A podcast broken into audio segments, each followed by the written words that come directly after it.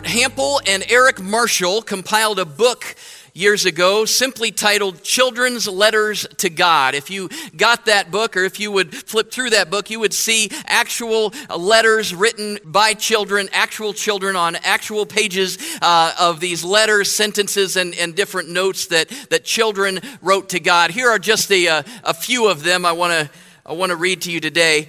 Um, Allison wrote, Dear God, I read the Bible. What does begat mean? No one will tell me. Here's another one. Larry says, Dear God, maybe Cain and Abel would not have killed each other if they had their own rooms. That's what my mom did for me and my brother. Here's another Dear God, I bet it is very hard to love everyone in the whole world. There are only four people in our family, and I'm having a hard time loving all of them. Dear God, I went to this wedding and they kissed right in church. Is that okay? Dear God, thank you for the baby brother but what I prayed for was a puppy. Dear God, I think about you sometimes, even when I'm not praying. In Sunday school, they told us what you do, God. Who does it when you're on vacation? Dear God, I want to be just like my daddy when I get big, but not with so much hair all over. Dear God, my brother told me about being born, but it doesn't sound right. They're just kidding, aren't they? One more. Dear God, I didn't think orange went with purple until I saw the sunset you made on Tuesday. There's, a, there's an innocence about children and their faith, right? We, uh, that video we just saw uh, was the, the He Gets Us ad that ran during the first half of the Super Bowl this year. Uh, these ads have been broadcast, uh, I think, for over a year now. This campaign has been going on, uh, trying to intrigue people, to, to draw them into thinking more about Jesus, about who he was, who he is, what he does, uh, who he, uh, how he. Uh, how he loves us, how he identifies with us, what it means to follow him. And, and that one said there at the end, it said, Jesus didn't want us to act like adults. And all of you in the crowd that are my age and older are thinking, no problem there. These youngsters never act like adults these days anyway, right? That's the problem with our society. And, and if that's your thought, I would refer you back to last week's sermon about outrage and being offended. We'll get back so, so that if you're younger than me, you might relate to those words of, of uh, uh, you know, Jesus didn't want us to act like adults. And you're going, oh, good, because adulting is hard, right? And I think we'd all relate to that, really. But I don't really think that's, that's what these folks are saying in these ads. The He Gets Us people aren't promoting immaturity and entitlement and living in your parents' basement till you're 40. That's not where, where the, instead, this, this sentiment comes from several passages in the Gospels where Jesus spoke up for children and even presented them as examples for the adults to follow. There, there's several uh, parallel passages in Matthew, Mark, and Luke uh, telling the virtually the same story from, from uh, each of their perspectives. And, and uh, so I want us to read just a couple of these uh, from, from the book of Matthew. First, in Matthew chapter 18, verses 1 through 5. At that time, the disciples came to Jesus and asked, Who then is the greatest in the kingdom of heaven? He called a little child to him and placed the child among them. And he said, Truly I tell you, unless you change and become like little children, you will never enter the kingdom of heaven. Therefore, whoever takes the lowly position of this child is the greatest in the kingdom of heaven, and whoever welcomes one such child in my name welcomes me.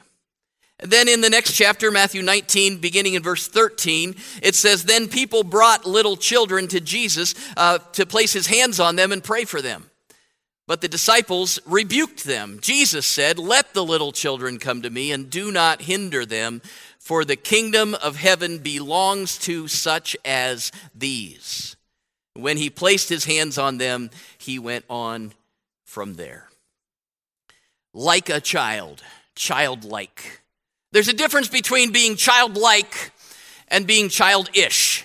So I think we need to we need to get that out of the way first here. There are certainly many adults to, today who don't act like adults. They're immature. They're childish. Uh, they want their own way. They whine and complain. They throw tantrums.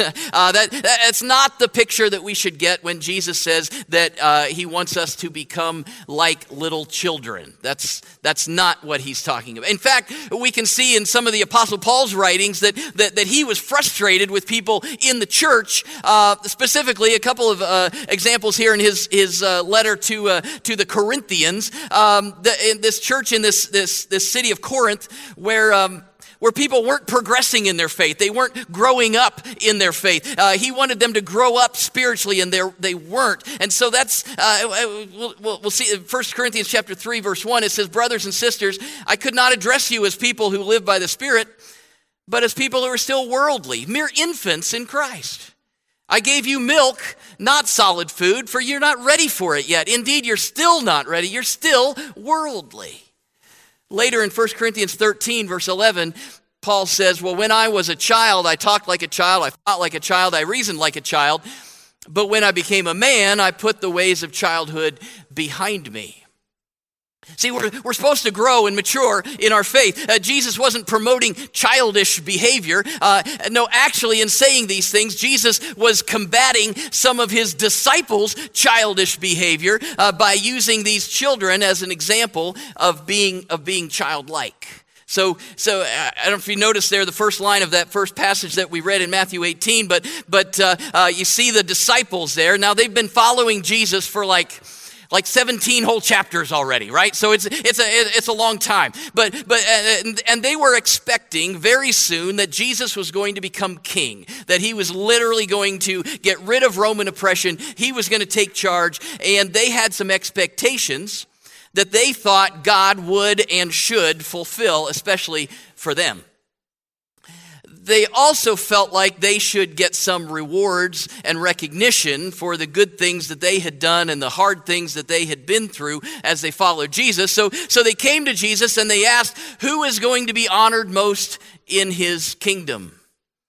Other passages in and around this one indicate that this was actually uh, not the first time or the only time that the disciples were kind of discussing this. That it was actually a popular uh, topic of discussion between them. They, they, there were times we see that they argued about who, uh, among themselves, who was the best. They, they asked Jesus what rewards they were going to get for being so devoted to him. Uh, uh, James and John even put their mother up to asking Jesus if they could have the highest places of honor in, in, in his kingdom. So it, here we see that they're asking, they come to Jesus, and they, have obviously been talking and discussing, well, so, okay, so who's the greatest? Who's the greatest? And at first, Jesus didn't even answer the question. Instead, he looked around the crowd and he called for a child to come forward. Now, I don't know, I know we've got kids here today. Will you come up here for a second? Can you just come up? So it's almost as if Jesus, so they asked, they, the disciples came to Jesus and they said, Who's the greatest? And Jesus didn't answer. And instead he looked around the crowd and he did just like we just did here. And, I, and he said, Come on up here. And the disciples are looking and they're waiting for Jesus to answer. And Jesus, we didn't even work this out ahead of time. It's good. Okay, you can stop. I don't want you to get dizzy and fall. So the disciples are still wondering, bewildered, kind of like some of your you were looking just a minute ago. Um, and so maybe they nudged Peter. He was always the one to speak up and, and, speak out. And, and I don't know if this is true, but I'm guessing that they might have a bet going somewhere on the side, right? And they were like, Jesus, settle this bet for us. Who's, who's the greatest in the kingdom? I know you're, you're, you got this little kid up here and all that stuff, but, but who's greatest in the kingdom of heaven? And Jesus, again, motions to this child. And finally, he says, unless you change and become like a child, I know you're not you're a you're a preteen. You're not a child, right? That's okay. Good. All right. Uh, then you won't even be in the kingdom of God. He said. Uh, now, forget about being the greatest. This is the example that you need to follow. Okay, you can go sit down. Let's give a big thank you, sir.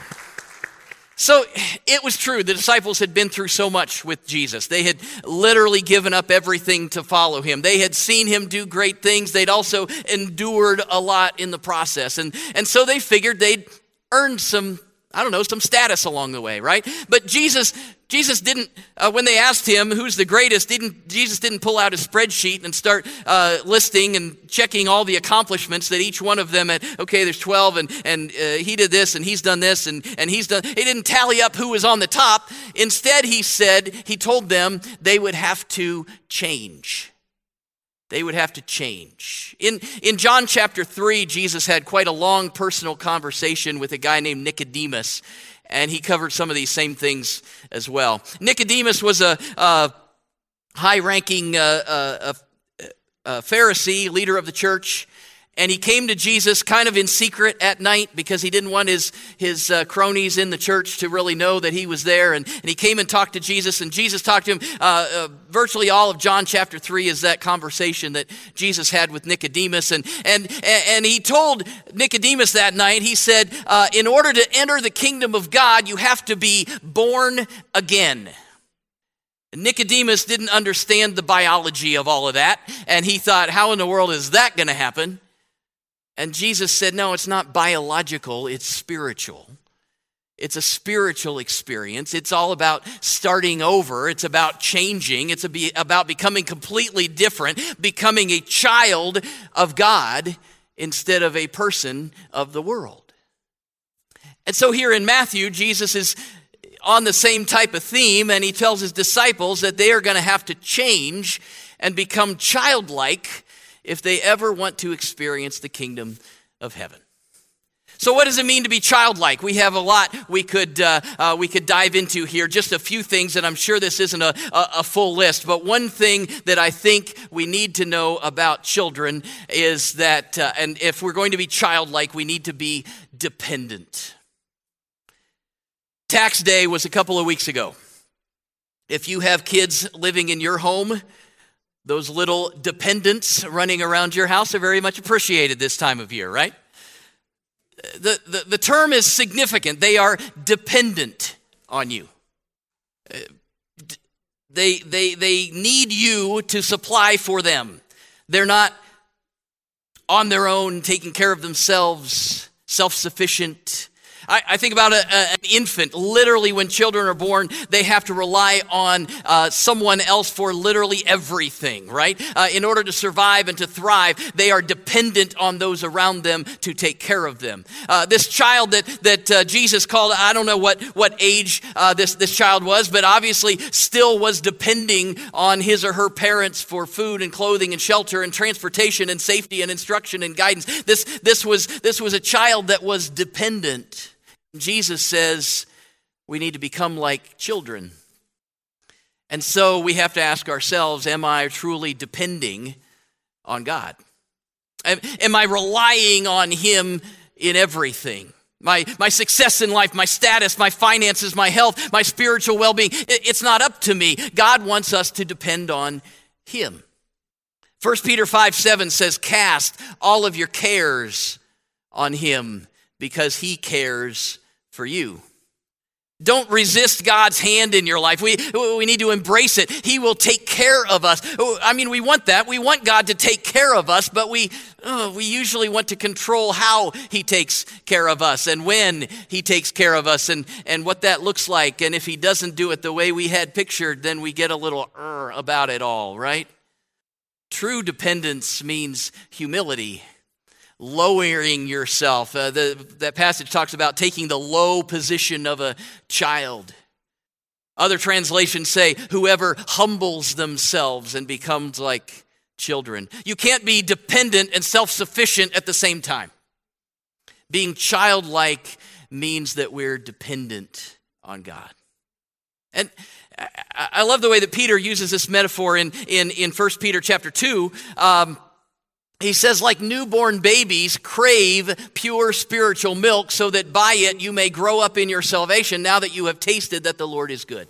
So, dependence, I don't know, to me, it, it, almost seems passive that I am, I am just back here waiting for someone to take care of me. But that's not the picture that, that Peter paints in 1 Peter 2. Eh, this is a, a, an active craving for God to do what only He can do in my life.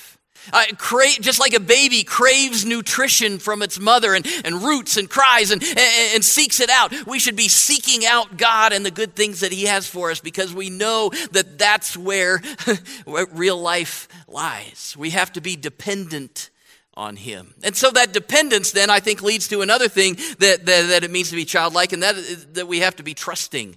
Children are typically less skeptical uh, the younger they are. I mean, I don't know if you've, I, I remember as a child, I remember our kids as children. They'd see that commercial on TV for that whiz bang new toy, and uh, I'd watch it and go, well, that's a piece of junk. And they'd watch it and go, that is the best thing in the world. I'm going to, I need to. And they, they, they just believe it, right? They just trust that it's going to be what they say. They, they trust what people tell them. Unfortunately, people can take advantage of them because of that. It doesn't take too many times, though, to be, be lied to or, or let down for kids to phase out of that. But typically, uh, kids are characterized by a simple trust early on. As we depend on God, we have to trust that He can and will take care of us. Do you know in your heart that He loves you and wants what is best for you? I mean, that makes all the difference because no matter what is going on uh, out here, if I trust that God is in control and that He has my best interest at heart, then I can rest and relax and, and, and walk through those hard things, knowing that I'm building my life on that foundation that, that I'm trusting God to provide.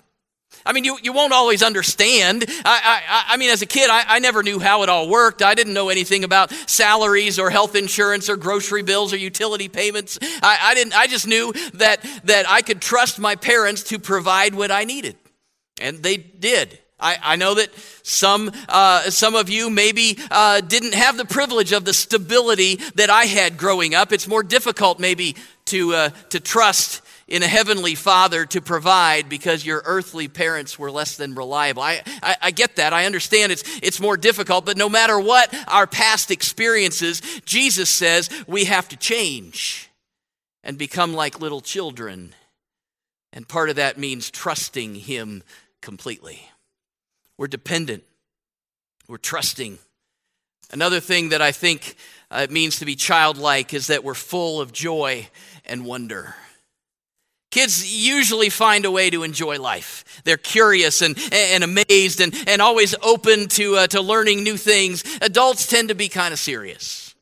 Maybe present company excluded, right? You guys are a pretty fun group. Old guy by the name of G.K. Chesterton once said, I think God is the only child left in the universe, and all the rest of us have grown old and cynical. Uh, there's, a, there's a guy. Uh, by the name of Tony Campolo, who did a lot of work in youth ministry and, and uh, uh, things back in, in uh, uh 10, 20 years ago. Um, he described this childlike joy this way. You see the, the quote up there behind me. It says, When you bounce a child on your knee or toss him in the air, he says, Do it again. He'll say it a hundred times and, and keep saying it. And that's how God created the daisies, Campolo said. He created one, and in his childlike heart, he, he said, Do it again. And 509 billion trillion daisies later, he's still saying, Do it again joy, wonder, curiosity. I think that's inherent in what it means to be childlike. And God wants us to change from our cynical, skeptical, critical ways and be filled with that awe and wonder and joy. That's part of what it means to be childlike. I think another thing is that children are typically loving and accepting. See a picture there taken from that video toward the end of that, uh, uh, or uh, yeah, the, the end of that video we showed at the beginning of the, the message today, where these two kids, obviously different ethnicities, uh, come running to and embracing each other. Uh, kids tend to be much more loving and accepting than adults. They don't seem to see nearly as many differences. Uh, as we get older, I, I think our insecurities cause us to, to lash out at others' differences. I mean, middle school is brutal. I'll just, just say that right now. Unfortunately, we, we grow out of that love and acceptance that comes naturally as children. Jesus says we need to change and to become like little children. I have one brother, he's a couple years older than me, and for several years when we were young, I mean, like real young, my parents uh, were, were foster parents and they, they took in uh, foster children. To my recollection, we, we always, there was always, uh, it was always boys, yeah, and you just wanted, to, I don't remember anything more than one at a time.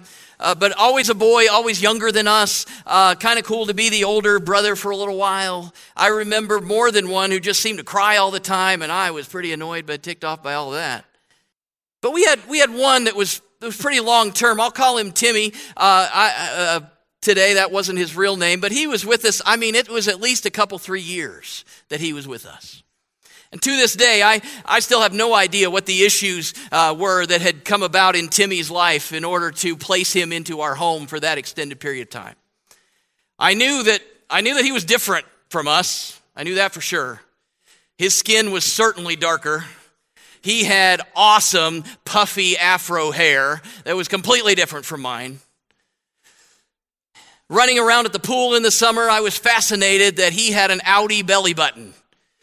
And I did not. And I didn't know what in the world that was all about. Different, very different. I recognized all of those differences and many more. I saw them. I just didn't care, right?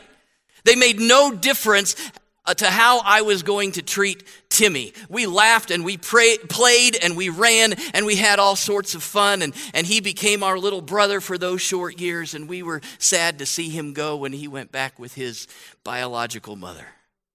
I wish I could say that I have always been that loving and accepting of others. I have not. Did I mention middle school is brutal? Right? Not just middle school. I, it, it, seems so easy to call attention to differences, right? Whether based on race or religion or politics, uh, politics or, or, or socioeconomic status or, or, or whatever lines we want to draw. Jesus says we have to change and become like little children. Children's innocence makes them capable of demonstrating compassion and love and kindness and acceptance and forgiveness. Uh, sure, they, they, they argue or complain or want their own way. I mean, they're childish for sure. But until they learn to be cynical and skeptical and bigoted by cynical and skeptical and bigoted adults, they're usually very loving and accepting.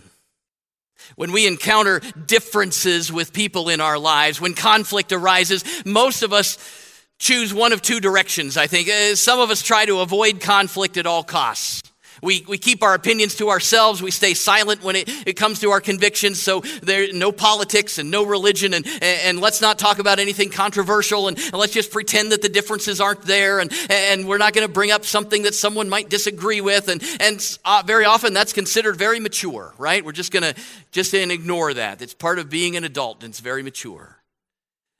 Another direction we might go is to act childishly and, and we get angry or, or, or uh, we, we post a, a, snarky post on social media or, or we, uh, uh, we call attention to uh, the, the, the, differences and we treat people with, uh, with, with contempt or, or we just break a relationship if they disagree with us. And, and uh, um, I mean, we, we participate in this, this culture around us, as we talked about last week, of outrage and conflict, and, and it tends to bring out the worst in us. Jesus didn't choose either one of those things, though, did he? He chose a third path.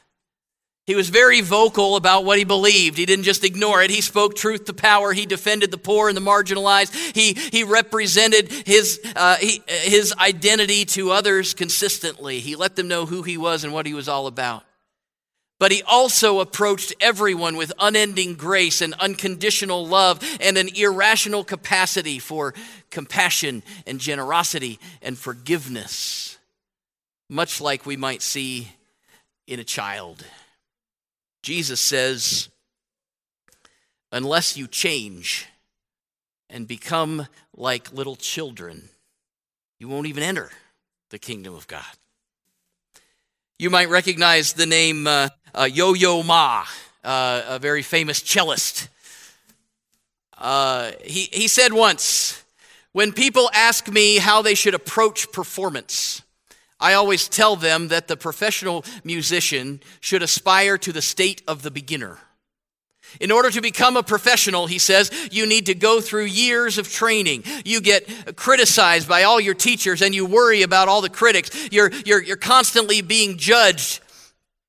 But if you get on stage and all you can think about is what the critics are going to say, if all you're doing is worrying, then you'll play terribly. You'll be tight and it will be a bad concert. Instead, he said, one needs to constantly remind oneself to play with the abandon of the child who is just learning the cello. Become like little children. It's interesting over and over in Scripture. Uh, people who follow Jesus, who, who come to God, are referred to as his children. So, whatever age you might find yourself today, you could identify with the fact that if you have come to God, uh, He is your Father and you are His child. We're referred to as His children. We're, we're adopted into the family of God. Scripture uses these metaphors and this terminology to help us understand what happens when we, when we follow Jesus. It takes humility and trust, and we depend on God completely, and, and it all rests in the, uh, the Heavenly Father, our Heavenly Father's love for us. One of my favorite verses in the Bible is in the little book of First John, not John the Gospel John, but, but there's 1st, 2nd, 3rd John almost at the very end. First John chapter 3 verse 1 says this, "See what great love the Father has lavished on us that we should be called children of God." and that is what we are. God's love, His lavish, over the top, undeserved love makes it possible for us to do what Jesus told His disciples to do that day. It wasn't this harsh, you guys better change. It was, here's a, here's a child, change and become like little children. How do I do that? Well, the Father has lavished His love on you. He is inviting you to be his children, his sons and daughters, adopted into the family of God. And I'm not just going to call you, that is what you are children of God. So I guess today we have to ask ourselves a couple of questions. Am I acting like a child of God? Am I childlike in some of these things that, uh, that, that I've brought out today? But maybe even more than that, it's not just, am I acting like a child of God? Am I a child of God? Have I come to Him in trust and dependence, uh, relying on Him, asking uh, for His forgiveness, and, and, uh, uh, taking Him up on His offer of inviting me into the family? That's, that's where we're at today. The disciples were kind of off base and they came to Jesus and they said, You know, we're pretty awesome. Which one's the most awesome? And Jesus said, That's not what it's about. Unless you change and become like little children, you won't even enter the kingdom of God. Father God, we thank you for the invitation that, that it is possible for us to change. Lord, even in these moments, uh, maybe one or more of these uh, characteristics of children has uh, struck a chord with us, Lord. I pray that you would help us to respond as your Spirit is speaking. I pray that you'll help us to depend on you completely, that we will humble ourselves, that it's not about us, but it's all about you, that we'll be filled with awe and joy and wonder. Lord, I, I pray that, that, that you would help us to be loving and accepting, even of those who are different from us. And Lord, there's so many other things that uh, ways that we can be childlike. Most of all, we just want to be your children. We want to uh, to uh, uh, recognize that you are our Father, and and we are following you, and we desire to live life in the family of God. And so we give ourselves to you today and we celebrate. If, if we are indeed in the family, we celebrate you and what you have done for us and your love for us. And, and Lord, if there are things that, that we need to work out in our relationship with you, Lord, I pray that we can we can pray about those, that each of us would pray about those things even right now and make sure that all is well as we're living like little children, children of God. In Jesus' name we pray. Amen.